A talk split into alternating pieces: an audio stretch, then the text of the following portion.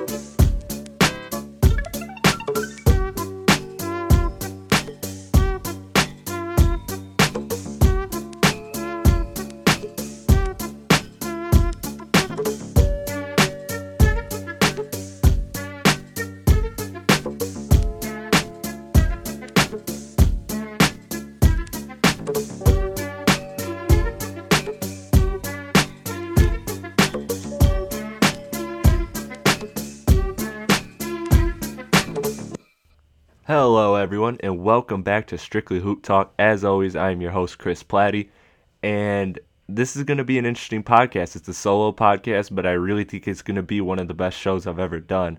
Um, I decided to do a fan Q and A for the first time. You know, now that I'm starting to get uh, fans messaging me on all sorts of platforms and everything, and friends, friends uh, participate a lot in this in this fan Q and A as well and so I decided to open up, do my first ever Q and A because I didn't really have anything to talk about in the NBA right now. It's kind of, it's kind of a, a a, point where we're all just it's it's a stall. Like it's just a drag to get to the playoffs, and everybody's everybody's trying to ramp up for the playoffs, but it's a little too early to ramp up for the playoffs.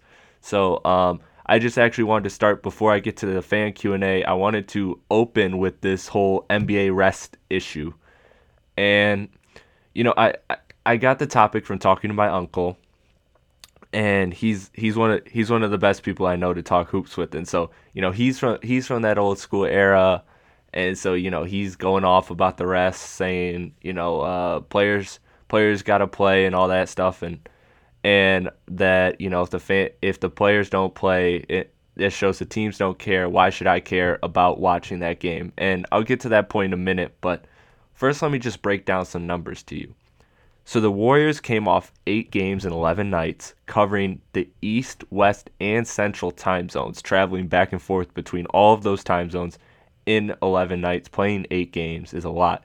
And a stat that I came across when, when researching for this was a very, very interesting stat. So Utah School of Medicine study, they, they had a they had a research and they wrote a report that said players are three and a half times more likely to get injured on a back to back than a regular game. That number is staggering. And so it shows that, and I'm sure that they don't have, they don't really have an advanced number for, you know, eight games and 11 nights, but eight games and 11 nights traveling a bunch of uh, different time zones and, and fl- flying back and forth between all these different time zones, cities, all that stuff that's I, I would imagine those numbers are even are even higher in that in that circumstance. So that that's one of my defenses for it. Also, there's this response. You know, the first the first thing is well, back in the 80s and 90s, people people played every game. Yeah, and look how those players are now. They're physically broken by age 35 to 40, and also those NBA players didn't train year round like like this year like today's NBA players do NBA players train year round now. They're not smoking cigars in practice or drinking all off season. They get like one to two months off, and then it's back to the grind. It's back to training. Also, let's not act like NBA stars being injured is this new thing, like it never happened in the 80s and 90s. Let's not act like John Stockton, who played 82 games in 16 of his seasons. Let's not act like that's the norm. That's not normal. LeBron is the closest guy to doing that.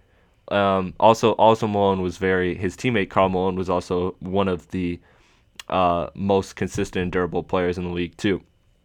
Part of the reason why the Jazz were so great for for all that span.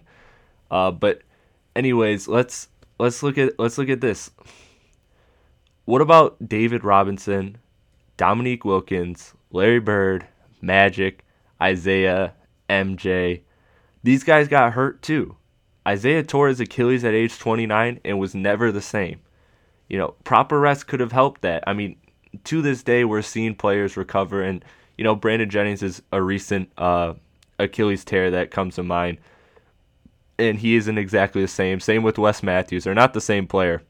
I'm not saying that you know that Isiah would be the same player in today's era, but the rest could have helped that. The rest could have prevented that from happening or at least prolonged it. And MJ didn't get act like MJ didn't get hurt either. This guy this guy had to retire. He played so much that he had to retire at age 30. All I'm saying is an off night on a back to back from Portland to Denver could have helped. It could have helped his durability.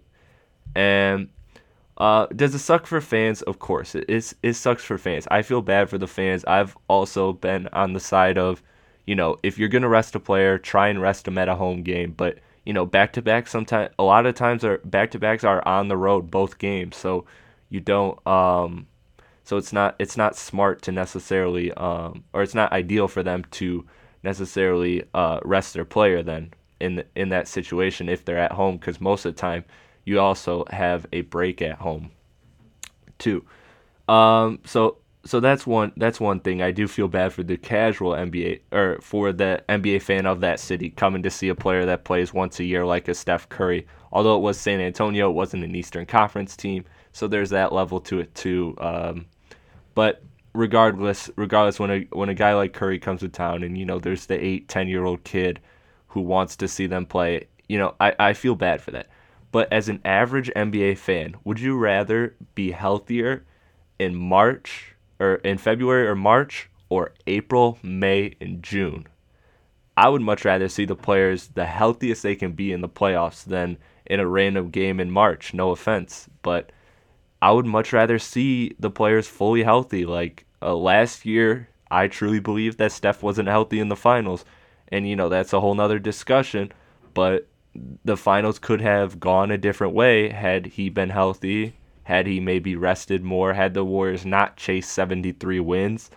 Uh, there, there's definitely that underlying story, and so, so to me, to me, I, I just much rather would prefer to see a team fully healthy in April rather than in April, May, June than just February or March. Uh, last thing my uncle said, and I started with this, saying that you know um, if the if the player it shows that the teams don't care, so why should I care and why should I watch? My response is simply you don't have to. There's a ton of NBA games. You don't have to care about a random game in March. Don't you want to see the best playoff basketball possible? I know I certainly do. I want to see the best playoff basketball possible. I want to see everybody at their complete healthiest it can possibly be. And so if that means they have to take one night off or a few nights off in, in an 82 game season, if that means they play 70 games instead of 82 games, I'm all for it, man. I'm all for it.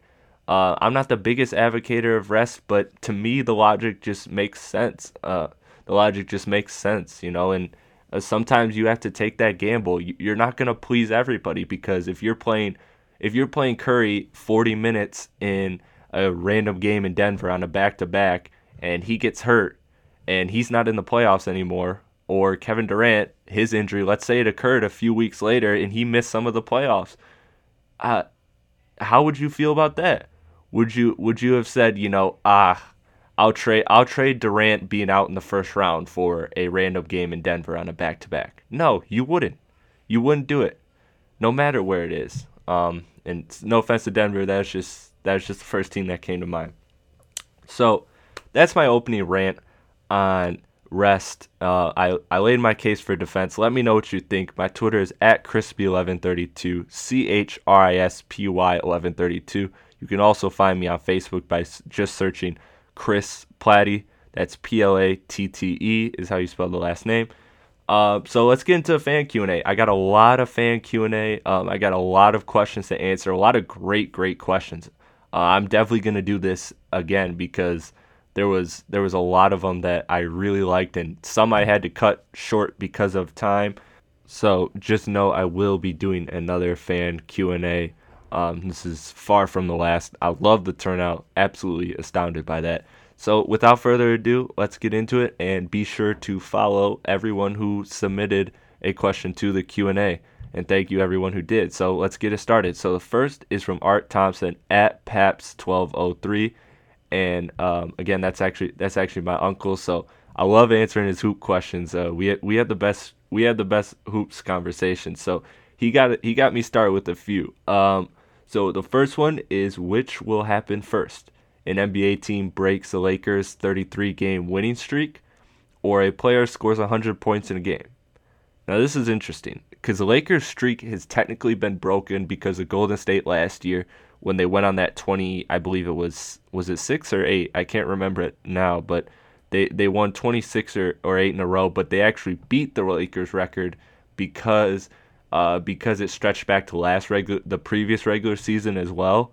And so they actually beat the Lakers record um, by like a game or two I, I believe. I, I I'll have to double check on that. But uh, regardless I don't count it in my books. To me it has to be in, in the same season but um, technically by NBA standards, if in fact, uh, if in fact, I'll, I'll have to double check after the pod, but it, it might it might have counted. Um, so either way, um, I definitely think the Lakers streak is is the first to be broken of the two, the more likely to be broken. Um, I I just I just think so many perfect things have to have to happen for a player to score more than 60 points, let alone 100. Uh, Kobe's 81 was just so many right things. A terrible Toronto defense, a terrible Lakers offense that had to rely on Kobe, and a terrible Lakers team overall that uh, it, it, they were so terrible that despite Kobe scoring 81, the game was very, very close. So to me, it so many things have to go right, and also we're in this era where we're so conscious of minutes and uh, and all those and all those restrictions. So to me, I'm not saying I'm not saying it's impossible because I'm of the mindset nothing is impossible. But to me, I don't even know if Kobe's 81 is even possible anymore, let alone Wilt's 100. I think I think Kobe's 81 was the ultimate, just like the ultimate set of circumstances. And to me, those circumstances have to occur, and a player has to be even hotter than that for it to for it to break. I mean, Klay Thompson, we saw this year, had the most efficient 60 I think we've ever seen. He took something like 11 dribbles. So, uh, to me, it was it was very it was very very interesting. And Klay Klay is a guy is the type of guy I think who could break it, just because um, just because of how efficiently he scores. Same with Steph. Same with Kevin Durant. But to me, the Warriors are just so good that they're that it's not going to happen. It's not going to happen again. They're not going to get a player score. Their KD, Curry, or Klay are not going to score 100. Uh, uh, maybe Russ is likely with his crazy mindset to just go off for 100, and he just seems to never have such thing as a as an empty tank. I mean, the guy is going full throttle, play after play after play, back to back or not. It's it's amazing his motor. I don't think I've ever seen anything like it in my life. Uh, so that that Westbrook motor is, is is something that I think gives him a shot at it. Uh, but yeah, I don't. I just don't see it happening, man. I just don't see it happening. Not unless they change the rules and add four and five point lines and shit like that. But we'll we'll see. So another question he sent me is why aren't there more dominant big big men slash centers in the NBA today? And I'm so glad he brought this up because I think the NBA is in a career renaissance. It's almost like these guys are the Lil Yachty mumble rap, mumble rap, sorry, wave of the NBA. If I can make a comparison to hip hop, uh, shout out to Strictly Hip Hop, my hip hop podcast. A shameless plug on my own podcast, but I drop a hip hop podcast every Thursday, so stay tuned for those. And sometimes, sometimes a little extra ones are sprinkled in. But anyways, what I mean by that and before I go any further, I'm not a fan of mumble rap. Let me get that clear before anyone starts to uh, make assumptions. But, anyways, th- what I mean by this comparison is that this, there's the centers are these new, are are this new style of play, just like the Lil Yachty's in them are this new style of rap. They're they're kind of fun because they can shoot and they can dribble and they can um, just like just like these mumble rappers can uh, just kind of rap over these like almost happy trap type beats and to me, uh, to me, I, I get why the basketball purists don't like it because they're like they don't post up. Well, if you ask me, why is it why is it bad to be more than one dimensional? Personally, I think it's super fun to watch these giants do what barely six foot guys can do. Uh, to me, it's fascinating. Guys like Anthony Davis, Jokic, Towns, these guys are like are like centers or are like point guards trapped in a center's body. It's so interesting to me. Like, why wouldn't you want to see that? And so I'm gonna take that NBA center renaissance uh, term to another level, and basically the center position outside of outside of a few years in the 90s and the late 80s has never been better. If you look at the trajectory of the centers in this league, Towns, Porzingis, Embiid, Jokic, David, or Davis, sorry, Cousins, Drummond, Whiteside, Gobert. Um, I know that Porzingis and Davis technically play power forward, but they basically they basically play center in a way. Um, so so I'm including them in this list. And if you look at others like DeAndre Jordan, Marcus Gasol, you just realize how good this position is.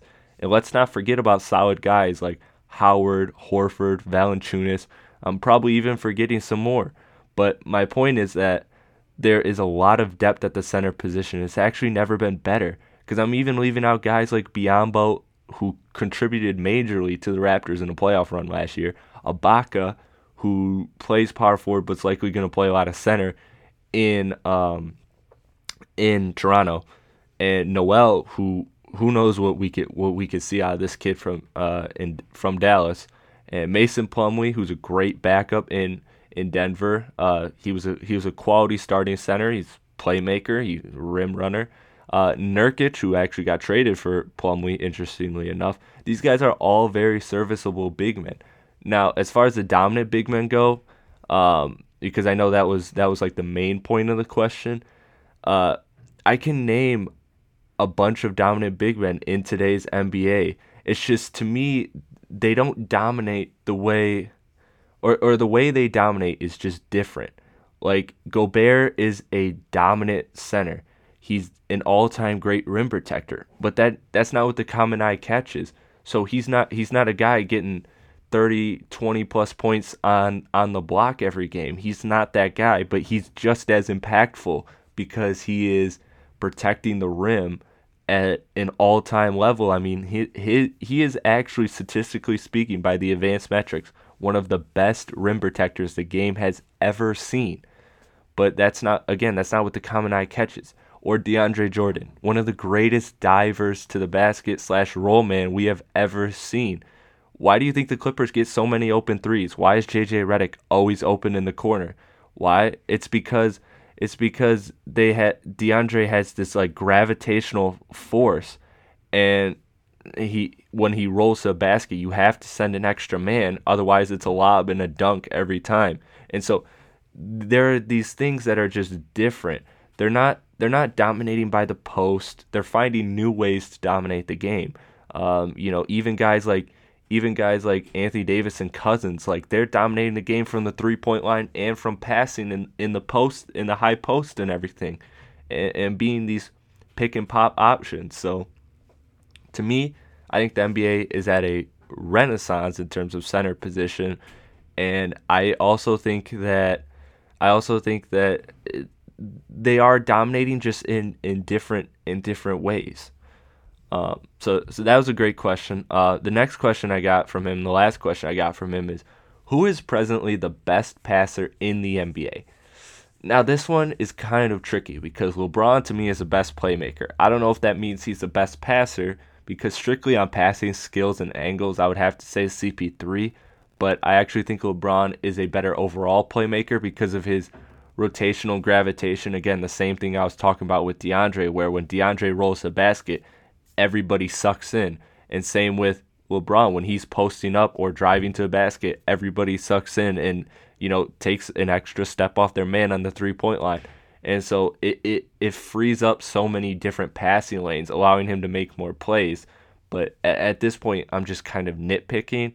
Uh, LeBron or CP3 would be my answer. Uh, to me, can't go wrong with either. Harden, I would put in there, but uh, I just don't like his turnovers. I know LeBron is also averaging like I think it's a career high in turnovers this year, 4.3 I believe or 4.8, and then I think Harden's averaging 5.3. So there's not that much of a difference, but um, to me, if Harden just cut down those, if Harden just cut down those uh those turnovers just just a tad, I think that that would make a difference, and I would put I would put Harden in that category, but he's certainly right outside of the category. Um, okay, so the next uh, the next question is from Chris Phillips. That's at Chris Phillips three. It's at Chris Phillips underscore three on Twitter. Uh, what would be the most intriguing, in parentheses, realistic first round playoff matchup? I still say Houston and OKC. Russ versus Harden is a great, great series. I would pay to see seven games of that. That'd be fantastic. Plus the clash of styles. It would be very interesting because with Houston, I wonder how they would play against a strong, big front line. And I actually think it would be more of a problem against OKC than Memphis, even though Memphis's front line is better. OKC front line has more athleticism that can match the pace of the Rockets. So to me, it, it would be very interesting because that's the one thing that I'm worried about when it comes to the Rockets' uh, quote unquote contender status is how they play when the game is slowed down, how they play against bigger uh, teams, how they use their lack of size to their advantage or does it hinder them? Like it kind of hindered the Warriors a few years ago versus Memphis when Memphis took that 2 1 lead and kind of punched Golden State in the mouth. Um, but in the East, I also think Detroit versus Boston would be a good matchup. Uh, it's, it's a possibility. Uh, Detroit has started to pull it together. Boston has had some rough postseason stretches these last few years, plus Isaiah Thomas in the playoffs won't be as good as the regular season Isaiah. That's just my sneaky under the radar story. Uh, you know, guys of that size, of that frame, guys like Curry who's taller but but thin, uh, those guys seem to struggle in the playoffs and, because you have you have uh, more defensive sorry, more defensive game planning for those players which uh, which hinders their offense as well as just the physical toll. Like that's why LeBron James is the best player in the league because, quite simply put, he can physically dominate the game. Curry can only dominate by scoring. That's why Curry was. That's why Curry, even though he had that great regular season, should have never been called the best player in the NBA because he can't dominate the way LeBron can physically. LeBron can physically impose himself on on whatever team he wants. Curry can really just if he's not hitting his shot, which is very rare because Curry's an excellent shooter, but outside of his uh, shooting, he really doesn't contribute as much as LeBron. Um, so that's kind of a mini rant, but it ties it ties in with the theme of players, not just players that aren't physically capable of dominating a series. So uh, the next the next question is from David Plowski at David Plowski. Uh, if Curry played in the late 80s, early 90s with hand checks, physical play, etc., how big of a hit would his game take? and I just kind of talked about some of this, but he, in my opinion, he'd be about 75% of what he is. It would slow him down, but not make him just utterly useless like some people think. I think the bigger hit would be on his availability more so than his game. Um, to me, a jump shot is a jump shot. You can make it, or you, uh, you, if you can make a jump shot 30 years from now, you can make a jump shot now. So to me, that that's kind of whatever era you're in. A jump shot is a jump shot to me. But um, the the availability is interesting because small guys in the NBA in that era were some of the best, like Isiah Thomas, um, And let's not act like let's not act like John Stockton is all that different in body type. Not to mention Curry's also great at steals like him. Uh, but in my opinion, Curry would still be a, a, a premier threat because nobody in the league at that time could shoot the ball like Steph Curry, and defenses would have a hard time adjusting. Uh, the dip the dip in his game would be at finishing at the rim, in my opinion, because even though he's been one of the best finishers at the rim statistically over the last three years, the paint was way more physical back then. Also, another point to Steph is that screens were way more physical in that era, so those screens would likely lead to even more open shots and some better looks. Um, you know, I, and, and, by more open shots, I don't mean I don't mean literally more open shots, uh, because to the way today today's offense in the NBA is kind of almost mastered to create these wide open shots. Not saying he would get more open looks, but is but he he could get more separation easier because of these more physical screens because a lot of the screens back then that were normal would definitely definitely be illegal uh, in today's NBA. And lastly, the defense defensively speaking, the league wasn't as smart back then so this Kyrie and LeBron pick and roll that forced Steph to switch was a huge reason why Steph's offense dipped in the finals and a huge reason why they lost. Um, obviously, it wasn't the only factor. There was a lot of factors in Steph's um, in Steph's offensive dip. Uh, a main one being Cleveland's fantastic defense against Steph, switching uh, Thompson and switching uh, Shumpert on him, and just uh, just playing him very physical. But again, I actually think that defense might have been less less taxing in this era for Steph Curry. I don't know if I'm if I'm true in that statement, but from a general standpoint, it seems like maybe he would be uh, less he would be less exploited on defense. Um, also, there was a lot less isolation ball back then. So, uh, speaking of speaking of that as well, uh, Steph Curry would wouldn't be like targeted as much on defense is, is what I'm trying to say. Uh, so second question he asked is, who would be the top five players of all time who could play in any era? I really like this question. Had a really hard time deciding, so I actually named like seven people. But Magic, MJ, LeBron, CP3, Shaq, Wilt, Kevin Garnett, and Kareem are like to me the the top guys who could compete in any any era. Um, my five active players who could play in any era are LeBron, CP3, Russ, Jimmy Butler, and Kawhi. And a shout out to Dwyane Wade too. Not obviously this Dwyane Wade, but the Dwyane Wade career could have lasted in I I think in in the earlier years too, in the earlier eras, because Dwyane Wade was just so great at attacking the rim. They didn't really defend jump shots that well back in the day as well. Another point to why I think Steph's game wouldn't dip as much as people seem to think. But again, again, Dwyane Wade would be he has the athleticism, the strength, he he has the size to compete on the physical toll that the old uh, eras would would bring on him, and he also just has the the style of game as one of the greatest um, as one of the greatest finishers at the rim. Uh, Dwyane Wade is going to be able to compete in any era, in my opinion. Um, at Noah Loffman, Noah, friend of the podcast, shout out to Noah Loffman, hasn't been on the podcast. Hope you come back soon, buddy. But uh, he did give me some food for thought. I really like this question.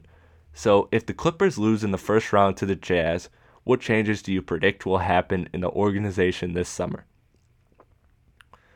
So, to me, I, I think if a first round exit, even though Utah is great, a first round exit just has to be the last straw. Um, I, I, I honestly don't even know if at this point a second round uh, a second round exit is good enough for for the Clippers.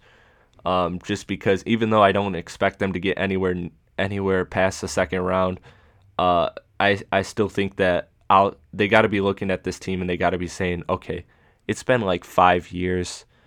This core just really is good. And, you know, maybe in, in a year like 04 where some things happen, uh, where the 04 Pistons just were kind of like this outlier team.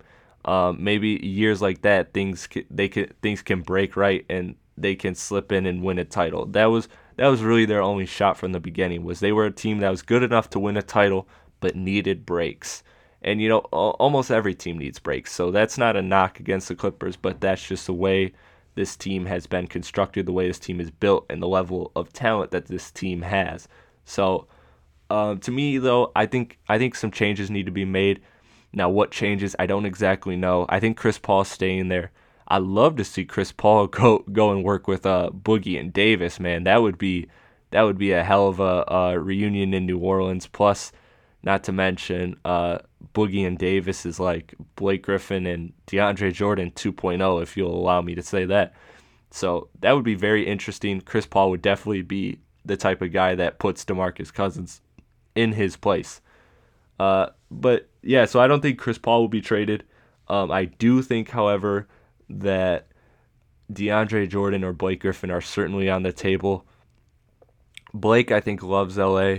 Um, I know Blake and Chris Paul seem to, at least from the outside looking in, Blake and Chris Paul seem to be the two that fight the most of the three.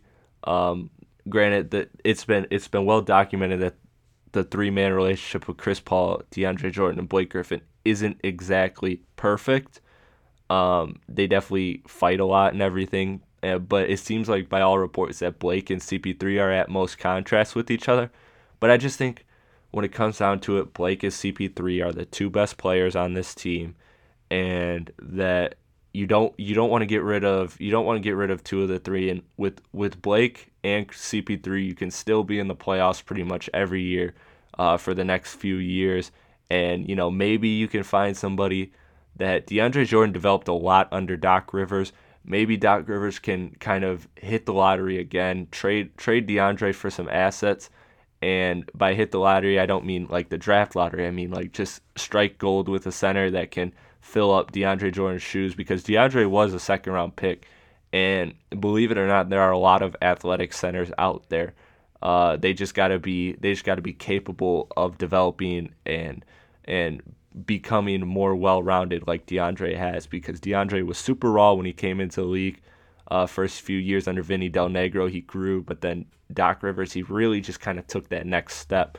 And so, uh, who knows? Maybe they can maybe they can find a, a nice center, acquire some some wing help, which is what has always been the flaw of of the Clippers. But you know, it's it's interesting because they're one of their lineup of J.J. Redick, Chris Paul, Blake Griffin, and DeAndre Jordan has been like the best, one of the best plus fours of the last like three years. So it, it's very it's very interesting that they're so good. They're just not good enough. Not in this era. Not with these teams.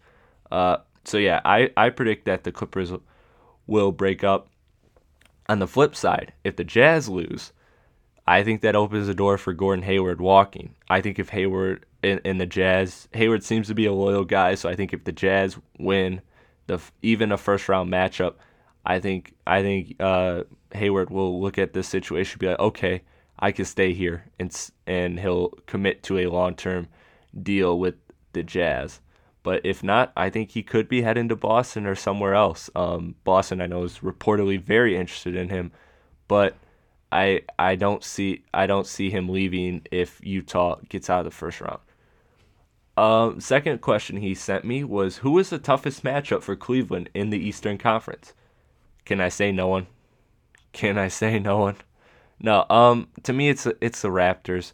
Uh, I know that they kind of toyed with the Raptors last year. The Raptors got two games on them, but they kind of toyed with the Raptors last year. So it's not it's not exactly like the Raptors. It's not like the Raptors really took them to six games. If you think about it, they didn't really they didn't really take the Cavs to six. But um, the Wizards would also be very interesting just because John Wall uh, is just so sensational that uh, and and this Wizards team is playing so well together. Otto Porter, Kelly Oubre, they have some nice wings. Of course, Bradley Beal.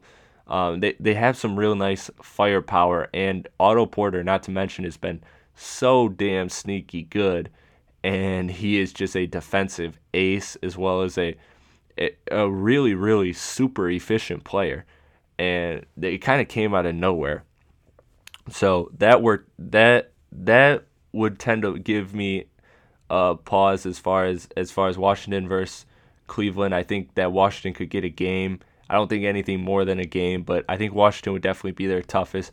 I just don't see Isaiah Thomas scoring 30 a game when they throw Shumpert on him and you know play play rough with him and then and then it's then it's essentially Al Horford and can Al Horford, Jae Crowder, Avery Bradley get you a game against LeBron, Kyrie, and you know and, and Kevin Love? I think not. So if the Cavs are healthy, which they're not right now, but if they're fully healthy, uh, I don't think anyone really poses a big threat. I think the Wizards and Raptors could each get a game, but that's about it. Okay, so the next few questions I got are from Hunter Lega at Hunter Lega. Uh, shout out the commissioner of our fantasy league, by the way. So shout out uh, K Love Special Sauce and shout out team off the hen like Harden, my team going all the way at the number one seed. We're on a bye. We're on a bye this week, so we're just kind of resting. We're just kind of resting, you know, pacing ourselves for the championship. But uh, anyways, he asked, "Is the Greek Freak the next LeBron?" Now Let's stop with these comparisons to the all time greats. I don't want to hear Ben Simmons is the next LeBron. Not saying I don't think anyone will ever be an all time great again, but let's just, as a society, stop trying to compare new generation players to previous generation greats. How about we just appreciate their uniqueness? How about we appreciate the uniqueness of LeBron, both on and off the court? What LeBron is doing off the court business wise is just as impressive as what he does on the court and the way he makes every everybody better on his team. Uh, so to me, it's fine to compare players that are average or solid or good, like Avery Bradley, or even great uh, Hall of Fame level players like Manu or Pierce. Like like you can you can compare to them, uh, but I, I just like the LeBrons, the MJs, the Kareems. Eh, I, I don't like it. I don't like comparing 19 year olds to the goats. So let's stop. Um, and the Greek Freak is, I know, like 21, maybe 22 at this point. Um, but still, let's not compare these guys to the goats unless at the end of the day, uh, unless at the end of the day, the Greek Freak really is on LeBron's level. He's a fantastic player, but and I get and I get where he's coming from too, from this perspective of Hunter is saying essentially that like the Greek freak does everything like a LeBron James, and that's very true. That's very true, and I'm not disputing that, but I'm just saying let's let's stop comparing to the all-time greats. Let's just appreciate the Greek freak for the uniqueness that he has, and LeBron for the uniqueness that he has. But yes, uh, Greek freak is on his way to being one of the best players in the NBA. And he actually had a follow up question that kind of ties in with that. And so, who will be the face of the NBA once LeBron is gone? My answer is simply I don't know because I feel like LeBron has at least five years left, maybe seven. So I think he outlasts KD, Steph, Russ, Harden, etc. Because LeBron is such a presence that he will be the face of the league until until the day he retires. So my answer is I don't know. I look at a lot of young guys like the Greek Freak, like Towns, like Jokic, and Bede, etc and I'm not sure any of them are faces of the league caliber because to me there are certain requirements to be the face of the league. You have to have a strong narrative, you have to have mass popularity and acceptance, and you have to have a personality that can capture and embody the entire NBA. And that's hard to do. Some people just don't have that persona, don't have that personality. And very few people have this strong narrative that can allow them to. LeBron, you know, has such a great story about coming up from Akron, you know, uh, with a single mother, and you know now he, him and his friends are rich as hell because they because he trusted his day one his day one friends, and you know they and they've all succeeded together both on and off the court, which is very very interesting. So to me, well, again, LeBron James is unique, and I don't know if anyone will ever outlast him as the face of the NBA until the day he retires. Uh, the truth of the matter is, maybe the face of the league, the next face of the league, is not even in the league yet. Um, because depending on how long you believe LeBron's got a run, I think he's in for a long run. So we'll see. Uh, the last question he asked is What if the Pistons would have drafted Devin Booker instead of Stanley? How would their roster be different? This is interesting because there's layers. The short answer is right now the Pistons will be much better. That's just a fact. And uh, for the record, it was confirmed that on draft, and this was confirmed on draft night, that Booker was second on the board to Stanley uh, over even Justice Winslow, who was highly scrutinized at the time by the Pistons. Rather, were highly scrutinized for not taking uh, Justice Winslow at that time. But the second part is the Pistons' major looming question of KCP's contract this offseason. And how would Booker impact that decision? Well, it depends on if you believe the two can play together. In theory, Devin Booker would be an amazing six man gunner off the bench, but he needs to be a starter on some team. So, can you start KCP and Devin Booker together or at least play them together significant time? I don't think so. I don't like KCP at the three for longer than a few minutes in extreme lineup case scenarios. Although I really think KCP is an underrated ball handler and playmaker, he still is nowhere near the ball handler uh, and nowhere near that caliber to be a point guard in this league. So, also a side note Booker and Reggie would be horribly defensively. Both have major struggles on that end of the floor. Uh, and the last thing is, let's not give up on Stanley. The kid, the kid is 20. He can't, he can't even legally drink in America yet. He's got so much time to grow. Uh, I, I still believe that KCP and Stanley Johnson as a 2-3 wing combination in about three to five years is at the very least a defensive force. I mean, they could wreak havoc on each team. That could be two top five wing defenders in the NBA. Um, who knows if both players will figure it out offensively? That's a major question. Uh, but the defensive the, the defensive side of the ball looks definitely promising. Uh, but but to me, if they can figure out offensively how to play, if, if Stanley can develop a game and KCP could just develop consistency, which I know is a very hard thing to do, but if he can, he he has actually improved on his consistency uh, but he, he's still far from being a great consistent player.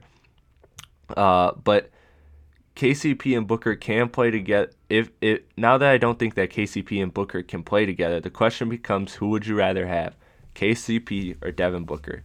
To me, I'm taking KCP because as great a scorer as Booker is, and even though he's younger than KCP, KCP is is an even better defender than Devin Booker is a scorer. And, I mean, to me, he's got to be like a top five to ten wing defender right now in the league, with room to move up that list. And like I said, paired with Stanley, that could be a very dangerous combination uh, moving forward. And people don't think that, and, and and this is another thing, people don't think that Booker won't get a larger contract than KCP in a few years. So all you're doing is essentially delaying the money that you have to pay, which you know I guess isn't the worst thing to do, but do we really think that Devin Booker is going to make less money than KCP will this offseason? No way. No way. KCP's contract versus Devin Booker's next contract. Devin Booker's next contract is going to be a lot bigger than KCP's. A lot bigger. So that that's for all the people complaining about the salary cap issue of KCP. So uh, another question I got is from Will Gill at I am underscore Will Gill. Who is your league MVP and why? I'll make this quick. Harden, he's too damn good.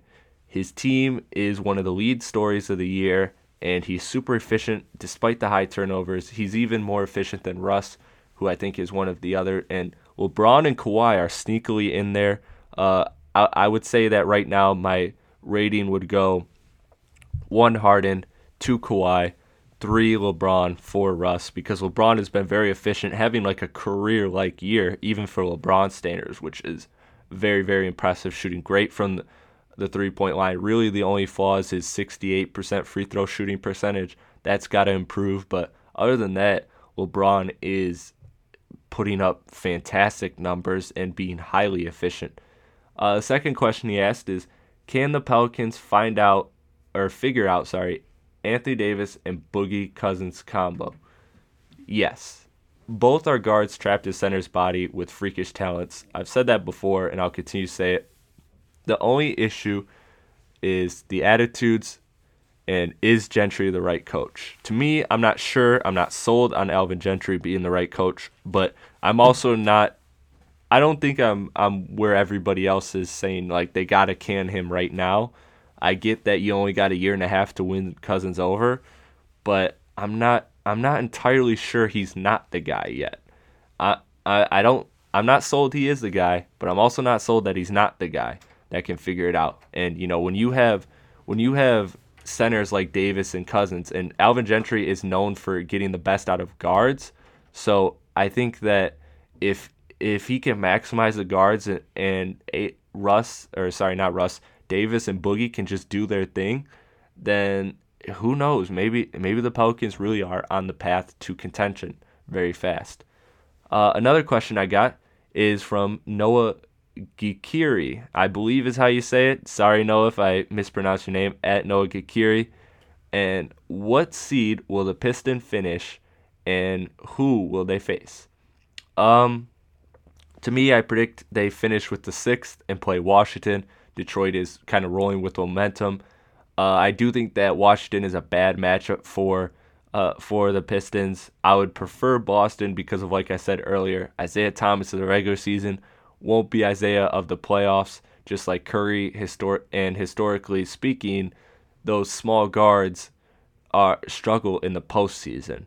So also, it's different when teams can full on game plan for you. Again, all things I've said before, but I just wanted to reiterate. I will admit Horford is a problem for Drummond, but not as bad as John Wall and Bradley Beal will be for the Pistons because the Pistons only have one KCP to defend. Um, you know, I'm I'd much rather I'd much rather put faith in Avery Bradley going off versus Bradley Beal or or John Wall going off as opposed to Bradley, Bradley Beal. Like you have KCP can only guard one of them. And KCP, as great as he is, like those players are great. They're not going to be shut down. They're still going to contribute. They're just not going to contribute to an elite level.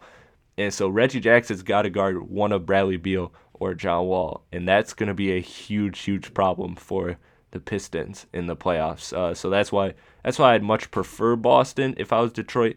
But um, to me, it seems it seems more than likely with the way Pistons are starting to figure it out that I think that they jump to the sixth seed because Indiana's just been too inconsistent, and I think Washington will stay at the three, and that will that will be the first round matchup for the Detroit Pistons.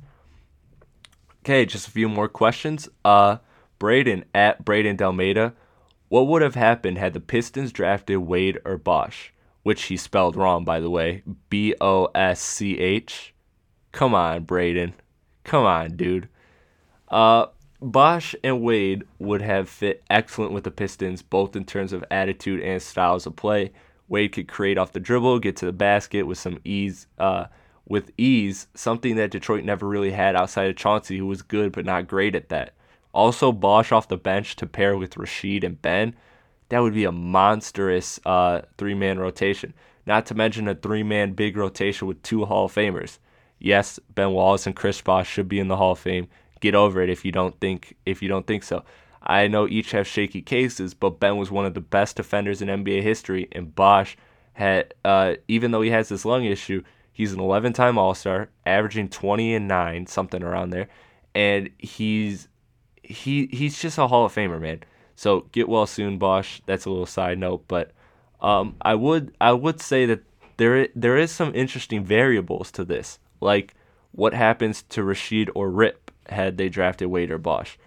Another small thing that I take is that I take seriously, and I don't believe the Pistons. W- I don't believe the Pistons would guarantee win the title without Darko. I know that sounds crazy, but hear me out here. Detroit's championship in 04 was an all time what if variable of just kind of everything going right. Shaq and Kobe fighting, all the all those things led to Detroit winning that championship in 04 was the most like I don't want to call it fluky, but it was the most what if variable championship I think we've ever seen, the most outlier championship we've ever seen.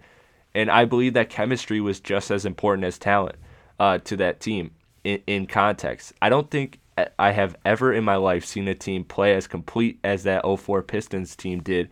And I think that's a huge part of of I think a huge part of them playing so well together is chemistry. Not saying that Wade or Bosh are bad guys because they're actually probably two of the, the greatest humans in this league right now. But I'm saying maybe 04 was just the right amount of guys, the right guys gelling at the right time.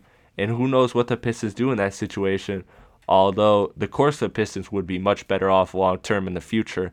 So that's that's indisputable. So I'm not saying I'm not saying I would pass on in hindsight I would I would still draft Darko over Wade or Bosh. I'm not saying that. I'm just saying maybe 04 doesn't happen the way it happened, but also Detroit could have maybe won in 05 had they had Dwyane Wade or Chris Bosh. So, you know, there, there there's a lot of variables to that question.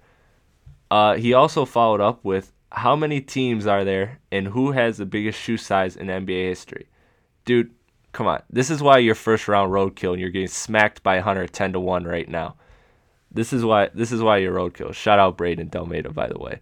Um, last question, and I'll get out of here. Uh, at Beanitz, and uh, this is Brad Knitter, uh, my good friend Beanitz. He's a rapper. At Beanitz, follow him on Twitter.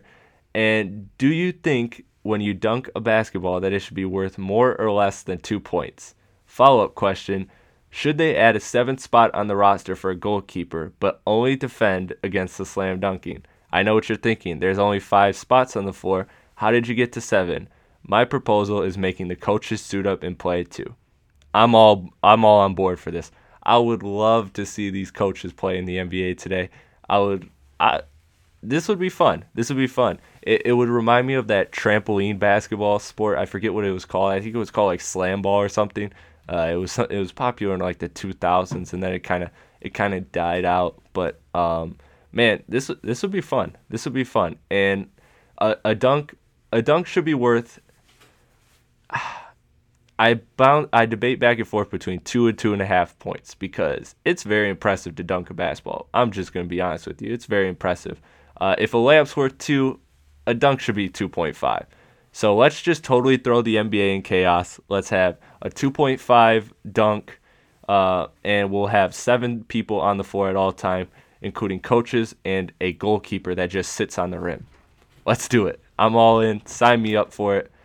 All right, as you can see, guys, this is this is wrapping up uh, really quickly here. So thank you guys for tuning in. I didn't think this was going to be as long as it was, but I'm glad I did it. This was a fun podcast, a very fun podcast. Thank you to everyone who participated in the fan Q&A. Once again, please go follow if you don't follow already those people. Uh, and thank you for submitting questions. Uh, again, I had some questions that unfortunately because of time strains I didn't get to, but um, continue to submit me questions, and hopefully your question will make the next podcast. Uh, thank you to all my friends and fans who competed, or not competed, but submitted questions rather to the podcast. Thank you guys for tuning in. This is strictly Hoop Talk. And again, I have a strictly hip hop podcast coming out Thursday. And I got some actually some major stuff coming for strictly hip hop soon. Uh, I was just on off the bench recently of Dead End Sports and Dead End Hip Hop. Um, I was on their their podcast off the bench, so go check that out um, at Dead End Sports. You'll find you'll find a link to the, the latest podcast. I believe it's up now. If not, it's coming up very shortly. So stay tuned for that. And once again, thank you guys for thank you guys for listening to the podcast. You can follow me on Twitter at crispy1132. That's C H R I S P Y 1132. I will have a link to both my Podbean and iTunes, whichever you prefer to listen to my podcast on. And as always, rate and subscribe to the podcast and leave a review because these fan Q&As were great and if you if these same people start leaving reviews, if you guys leave more reviews, I will read the reviews on air. So please, please, please leave reviews. That's how advertisers see me. That's how companies see me. That's how that's how it, it, that really helps get me out there is is the reviews more so than even the subscribes or the hits is the the reviews so please leave a nice review leave a five star review on itunes or follow me on podbean and shout me out on podbean thank you guys for tuning in once again this is strictly hoop talk nba fan q&a podcast my first ever one. I'm glad to do it and thank you guys for tuning in